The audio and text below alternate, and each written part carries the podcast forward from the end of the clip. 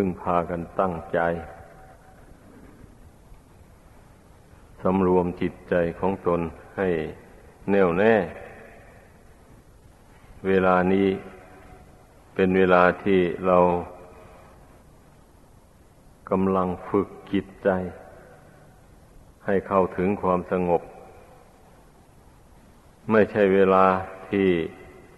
เราทำการทำงาน ภายนอกไม่ใช่ เวลาหยุดทำธุระทุกอย่างภายนอก ให้นึกว่า บัดนี้เราจะพักผ่อนทางจิตใจ เราจะทำใจให้สงบ จากไม่คิด ไปในเรื่องที่เป็นอดีตล่วงมาแล้ว จากไม่คิดส่งไปในอนาคตที่ยังไม่ได้ไม่ถึง เราจะรวมกำลังจิตให้ตั้งมั่นอยู่ในปัจจุบันนี้ จะไม่จ่ายความคิดความนึกออกไปในขณะนี้นะ นี่เรียกว่าเป็นวิธีพักจิต จิตนี่มัน ถ้าใช้มันคิดมากมันก็เหนื่อยเหมือนกับร่างกายนี่แหละ ร่างกายใช้มันทำงานเกินขอบเขต มันก็เหน็ดเหนื่อยเมื่อยล้าใจคนเราก็เหมือนกันนะ ถ้าไม่มีเวลาสงบเสียเลยมีแต่คิด อ่านการงานหรือคิดเล่นเล่นลอยลอยไป ไม่มีทางสงบระงับลงได้นี่มันก็เหนื่อยแหละเอาไปเอามาใจนี่ก็อ่อนแอลง ใจแบบนี้แหละมันตกเป็นทาตของกิเลสตัณหานะให้พากันเข้าใจ ตกเป็นทาตของบาปกรรมความชั่วต่างๆดังนั้นเนี่ยในพุทธศาสนานี่ พระพุทธเจ้าจึงได้ทรงสอนให้พุทธบริษัทฝึกจิตนี้เองนะ พิธีฝึกก็คงรู้กันอยู่แล้วนะแนะนำกันมาอยู่อย่างนั้น ก่อนอื่นเราก็ต้องนึกถึงคุณพระพุทธพระธรรมพระสงฆ์ว่าเป็นที่พึ่งเสียก่อน เพราะว่าเรานับถือพุทธศาสนา เอาเป็นที่พึ่งทางใจ ก็พระคุณทั้งสามนี่แหละ รวมลงแล้วเรียกว่าพระพุทธศาสนานะ ไม่ใช่หมายเอาอย่างอื่นหรอก ดังนั้น การที่เราระลึกถึงคุณพระพุทธพระธรรมพระสงฆ์ว่าเป็นที่พึ่ง ก็เท่ากับว่าเรานึกถึงพุทธศาสนานั่นเองเนี่ย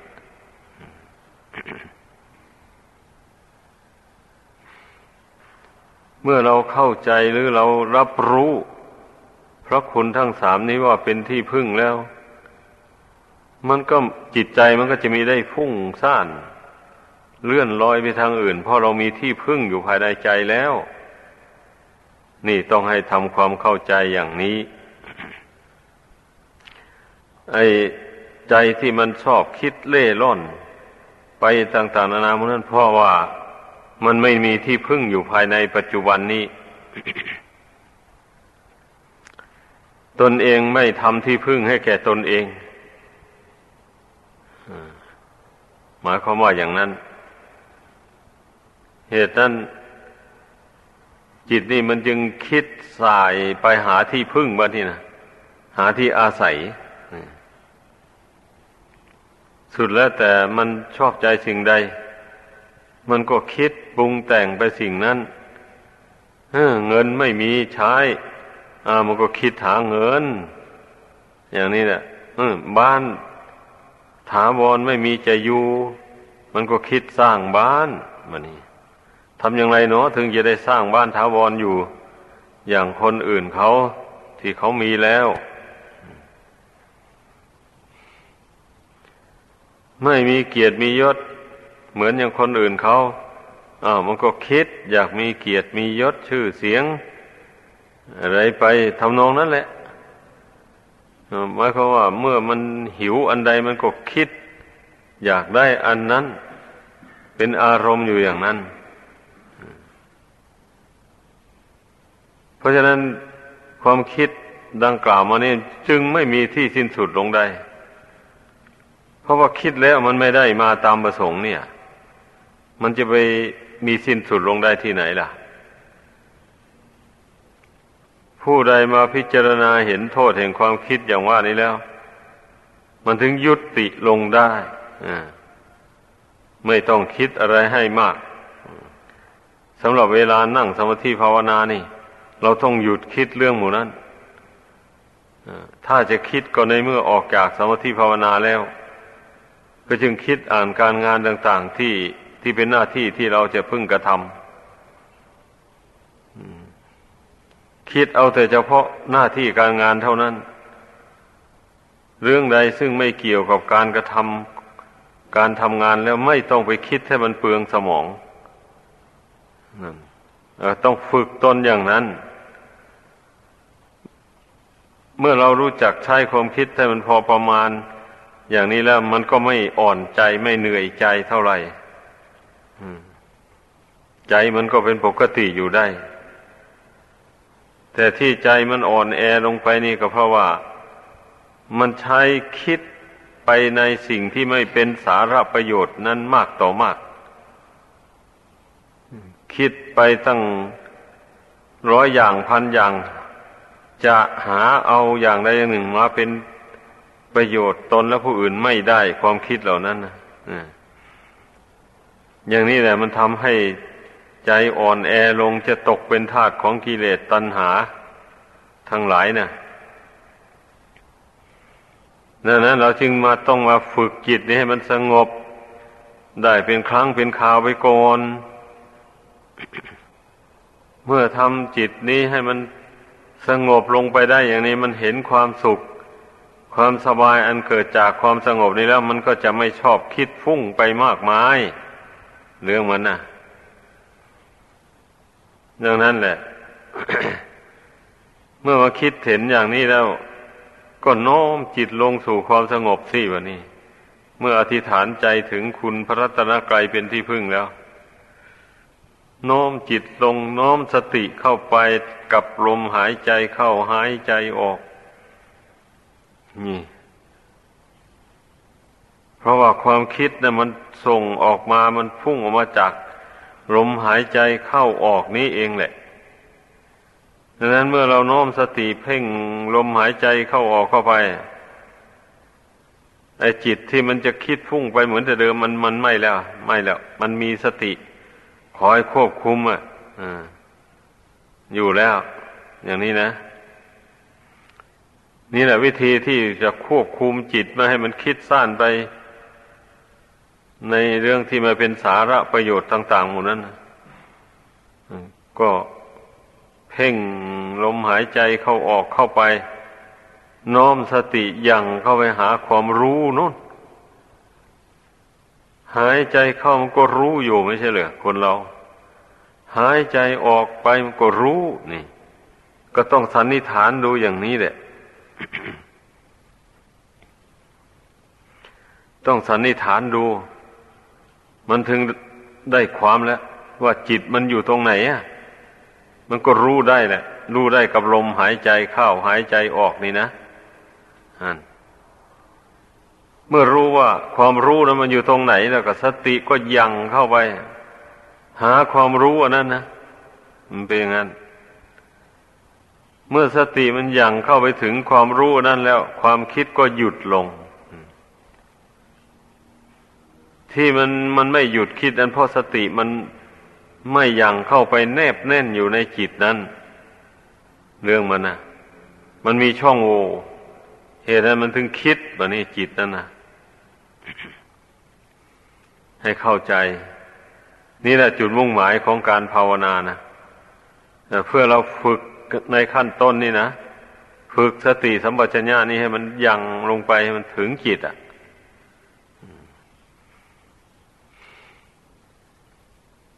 อย่างเช่น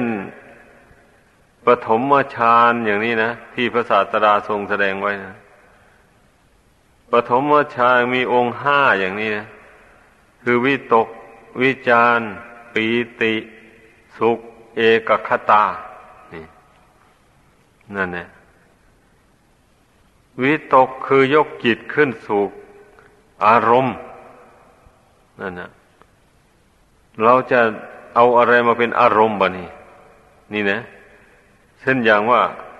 เราจะเพ่งลมหายใจเข้าออกเนี่ยเป็นอารมณ์อย่างนี้ นี่ได้ชื่อว่าวิตกละพอวิตกแล้ววันนี้ก็วิจารพอ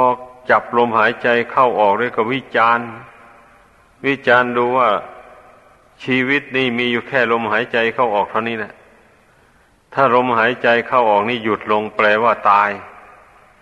นี่คำว่าวิจารณ์นะนั่นแหละ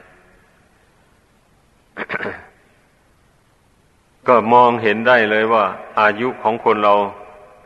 มีอยู่แค่ลมหายใจเข้าออกเท่านี้ เป็นเครื่องหมายว่ายังมีชีวิตอยู่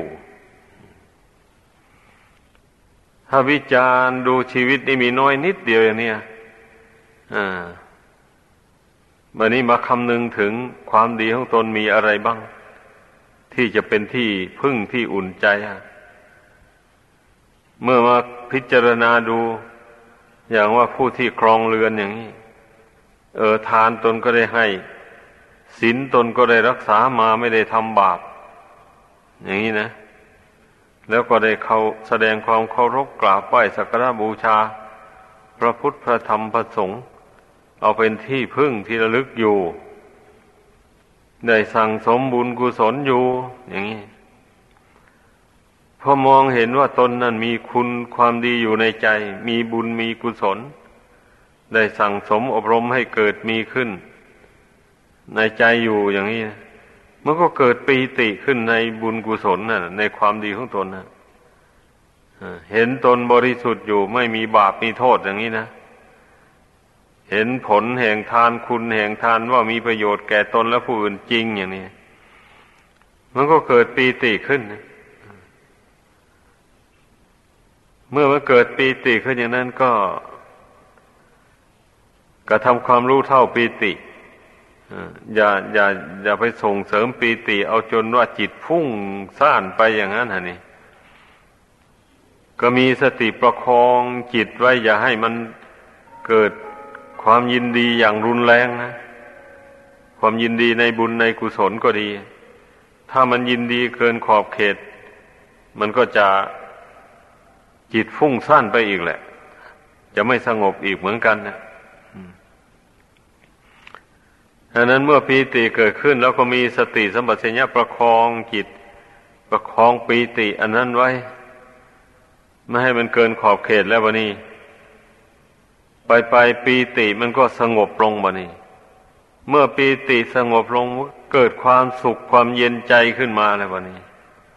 อ่าอิมอารมณ์ต่าง ๆ แล้วไม่ปรารถนาจะคิดไปทางไหนแล้ว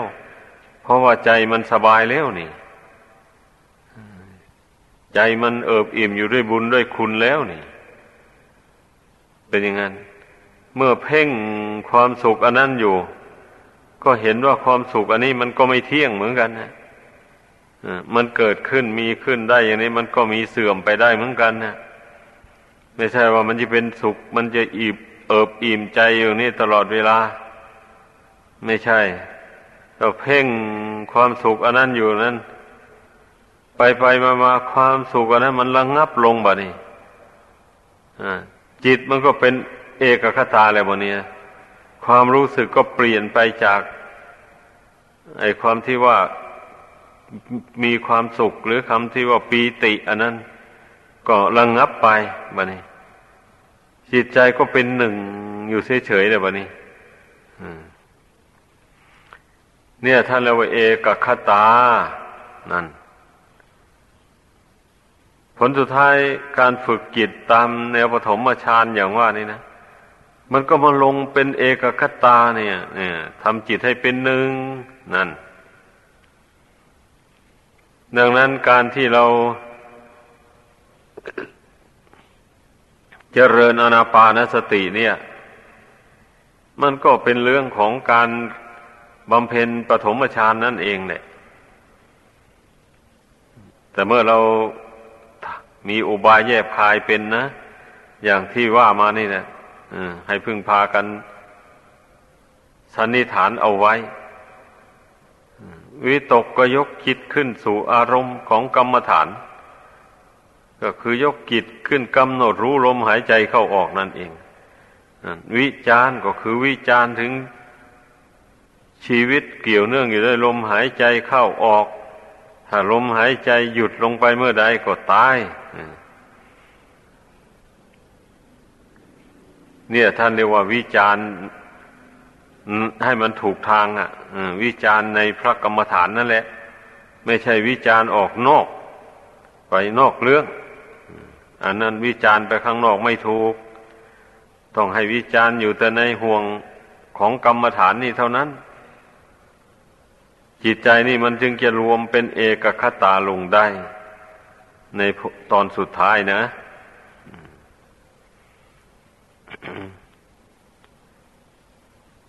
มันไม่ใช่เป็นเรื่องลำบากยากเข็นอะไรนักหนา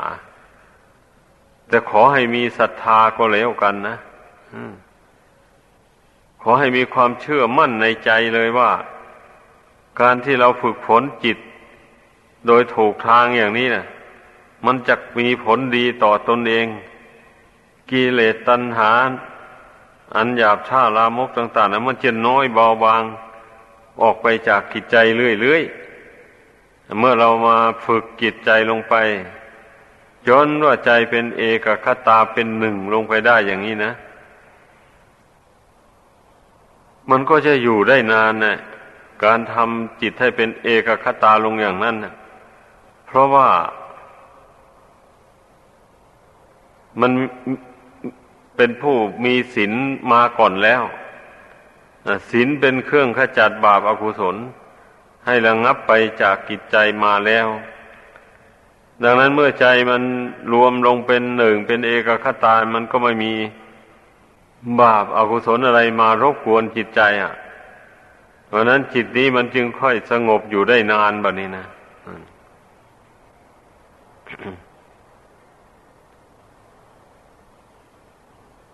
เมื่อจิตสงบเป็นเอกคตาอยู่ได้อย่างนั้น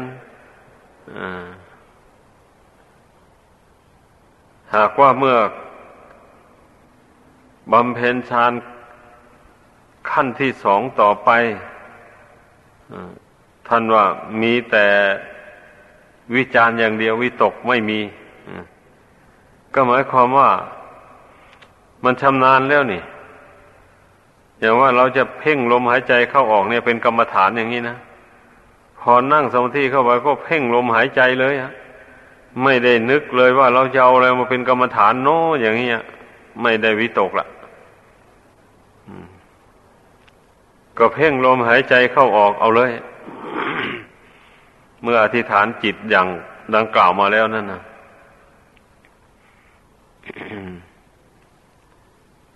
วิจารไปมาในทิศที่สุดก็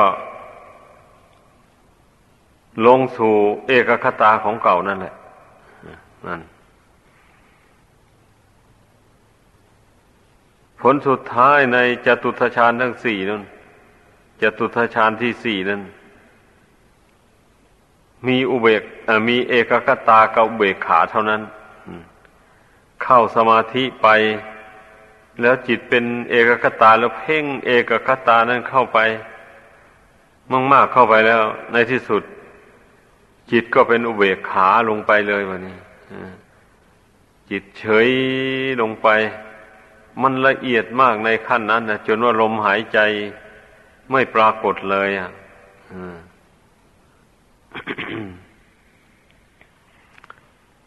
แต่เพียงแค่ได้ปฐมฌานนี่ก็ยังดีแล้วนะอ่าก็ยังดีอะ นั่นแหละเพราะนั้นพยายามบำเพ็ญไป อย่าไปนึกว่ามันเหลือวิสัยแต่พูดถึงเรื่องฌานแล้วกลัวกันก็มีบางคนนะ่ะ โอ้เรานี่ไม่มีวาสนาหรอกอย่างโน้นอย่างนี้ ถ้าเราตีความหมายคำว่าฌานได้แล้วมันมันไม่เห็นเป็นเรื่องลำบากอะไรนะฌานัง แปลว่าความเพ่งนี่อย่างนี้แหละคำว่าเข้าฌานเข้าฌานที่ท่านกล่าวไว้หมู่นั้น ก็หมายความว่า ตั้งสติเพ่ง อารมณ์เข้าไปเพ่งลมหายใจเข้าหายใจออกนี่เข้าไปเรื่อยๆ สติก็ยังลงไป ดังที่แนะนำมาตอนต้นนั่นแหละ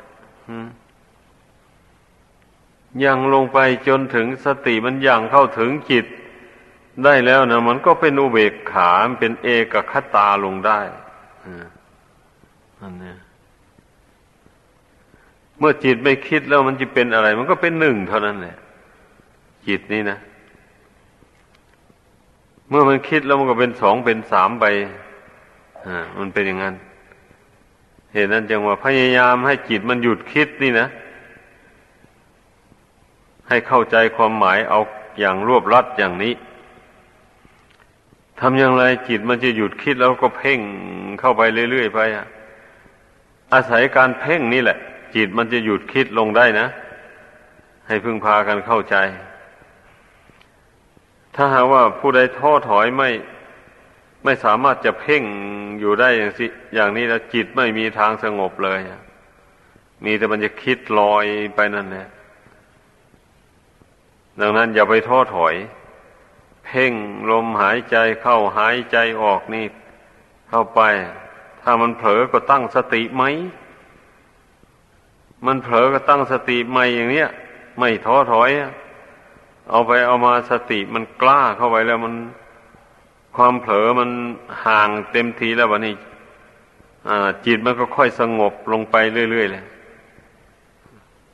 มันเป็นอย่างนั้นเรื่องมันนะ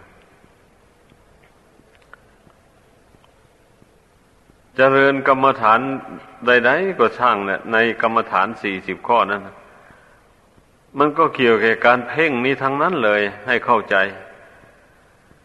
แม้ว่าผู้จะบริกรรมพุทโธอย่างนี้ก็เพ่งแล้วเพ่งอยู่ในปัจจุบันนี้นะเพ่งลมหายใจเข้าหายใจออกอยู่นี่ จิตก็นึกพุทโธ พุทโธไปตาม ลมหายใจเข้าออกนี่แหละถ้าหากว่าทิ้งลมหายใจเข้าออกนี่เสร็จแล้ว มันไม่อยู่ กับตัวแล้วมันม่อยู่กับใจกับกายแล้ว อันพุทโธนะนะมันจะแล่นออกไปอยู่ข้างนอกนู่นเมื่อเป็นเช่นนี้แล้วก็ใจสงบลงไม่ได้เลย ดังนั้นให้พึ่งเข้าใจคำว่าฌานว่าฌานเนี่ยแปลว่าความเพ่งนะถ้าผู้ใดเข้าใจความหมายอย่างนี้แล้ว พอนั่งสมาธิเข้าไปมันก็เริ่มเพ่งเลย เพ่งลมหายใจเข้าหายใจออกเข้าไป อย่างนี้แล้วก็จิตก็ตั้งได้พอจิตตั้งได้อธิษฐานนะอธิษฐานจิตถึงคุณพระรัตนกรายดังกล่าวมาแล้วนั่นนะเอาเป็นที่พึ่งอย่างนี้แหละ เมื่อเมื่อใจมันน้อมสู่คุณพระรัตนกรายอย่างนี้ เอาเป็นที่พึ่งที่เลือกแล้วมันมันก็จะไม่พุ่งไปทางอื่นมากมายแล้ววันนี้มันเห็นที่พึ่งแล้วนี่ มันรู้ว่าตนนั้นไม่ได้มองเห็นสิ่งอื่นได้ว่าจะเป็นที่พึ่ง อันประเสริฐยิ่งไปกว่าคุณพระรัตนกรายนี่ไม่มี มันจะมองเห็นอย่างนี้แล้วฮะนี่พอมันมองเห็นอย่างว่านี่แล้วมันมันก็ไม่ได้คิดสายไปแล้ววันนี้ อันที่จิตมันคิดสายไปมันไปหาที่พึ่ง ที่อาศัย เข้าใจว่าเมื่อได้สิ่งนั้นมาแล้วตนจะเป็นสุขอย่างนี้นะนั่นแหละจึงว่ามันมันคิดไปหาที่พึ่งที่อาศัย แต่ว่ามันมันเป็นมันเป็นทางผิดทางนั้นนะเพราะว่าได้วัตถุสิ่งนั้นมาอาศัยแล้วมันก็ให้ความสุขไปชั่วระยะหนึ่งเท่านั้นเอง พอของสิ่งนั้นสูญหายไปแล้ว ความสุขนั้นมันก็หายไปตามกัน นั่น เพราะฉะนั้นยังว่าที่พึ่งใดในโลกนี้นะไม่มีอะไรจะเป็นแก่นสารได้เลย มีแต่ที่พึ่งอันประเสริฐที่เกิดขึ้นในดวงกิจนี่ คุณพระพุทธก็มีอยู่ที่จิตนี้ คุณพระธรรมคุณพระอริยสงฆ์ทั้งหลาย ก็มีอยู่ที่จิตนี้ ไม่เกี่ยวกับวัตถุสิ่งของภายนอกเลย นี่เมื่อเรามาเห็น สงเคราะห์หรือว่ารวมคุณแก้วสามประการนี้ลงในจิตนี้ ให้เป็นอันหนึ่งอันเดียวได้อย่างนี้นั่นแหละจิตมันก็สงบอิ่มอยู่ในพระคุณทั้งสามนี้ มันจะฟุ้งไปไหนแบบนี้นั่นเนี่ย เพราะเราเห็นว่าสิ่งอื่นเนี่ยไม่มีอะไรที่จะวิเศษ จะเป็นที่พึ่งอันประเสริฐยิ่งไปกว่าคุณพระรัตนกรัยนี้ไม่มีอย่างนี้ เมื่อมันเห็นแจ้งอย่างนี้มันก็มันก็ไม่ส่งสายไปทางอื่นหมายความว่างั้น มันก็ไม่อยากได้ทะเยอทะยานไปในสิ่งอื่น นี่มันเป็นอย่างนั้นเรื่องมันนะหรือแม่มันมันพิจารณาเห็น คุณแห่งทานคุณแห่งศีลคุณแห่งความดีที่ตนกระทำบำเพ็ญอยู่นี่นะ อันนี้จะเป็นที่พึ่งอันประเสริฐของตนอันหนึ่งอย่างนี้แล้วคุณเหล่านั้น อยู่ที่ไหนแล้ว ก็อยู่ที่ใจนั่นแหละเพราะว่าใจเป็นผู้คิดสร้างขึ้นนี่ เมื่อจิตเป็นผู้คิดสร้างขึ้น มันก็อยู่ที่จิตนั่นแหละ จะไปอยู่ที่ไหนอะ อะไรอะไรก็สงเคราะห์ลงที่จิตนั้นเลยความดีทั้งหลายเมื่อสงเคราะห์ลงนั่นเนี่ยจิตมันมีกุศลคุณงามความดีเป็นเครื่องอยู่อย่างนั้นนะมันก็ไม่ดิ้นรนไปทางไหนอะอ่าให้พึงเข้าใจกัน อันนี้แหละ ควรพากันสำเนียกให้ดี แต่ว่าบุญคุณเหล่านี้นะมันไม่มีรูปร่างอะไรนะ นี่แหละสำหรับคนผู้ที่ขาดปัญญาขาดสติแล้วมัน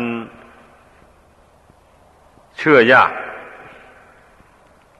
เพราะว่ามันไม่มีรูปร่างสีสันวันนะอะไรเลย บุญก็ดีคุณพระรัตนกรัยก็ดี นี่ มันเป็นแต่เพียงธรรมารมที่เกิดขึ้นในดวงกิจนี้เท่านั้น ดังนั้นผู้ฉลาดเพิ่นจึงแนะนำว่า เมื่อเราระลึกถึงบุญระลึกถึงคุณดังกล่าวมานี้แล้ว ใจมันสบาย ใจมันเอิบอิ่ม ไม่กวนกวายไปทางอื่นอย่างนี้นะก่อนนั้นแหละได้ชื่อว่าบุญคุณมันเกิดขึ้นในดวงกิจนั้นแล้ว นี่มันต้องเข้าใจอย่างนั้น เมื่อเข้าใจอย่างว่านี้แล้ว มันก็ไม่ต้องสงสัยละบุญไปยังไงหนอ คุณเป็นอย่างไรหนอ ไม่สงสัยแล้ววันนี้นะก็ยังว่าอยู่แล้วว่าบุญคุณไม่มีรูปร่าง มันเป็นความรู้สึกของจิตนี่ต่างหากนะอ่าเป็นอย่างนั้น เป็นความรู้สึกของจิตนี้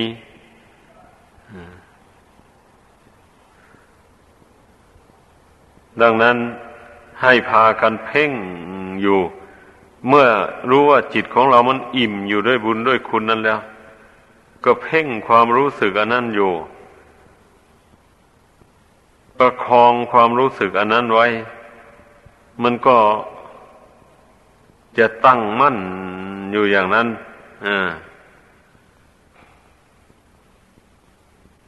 ไม่ไม่มีถอนออกไปง่าย ๆ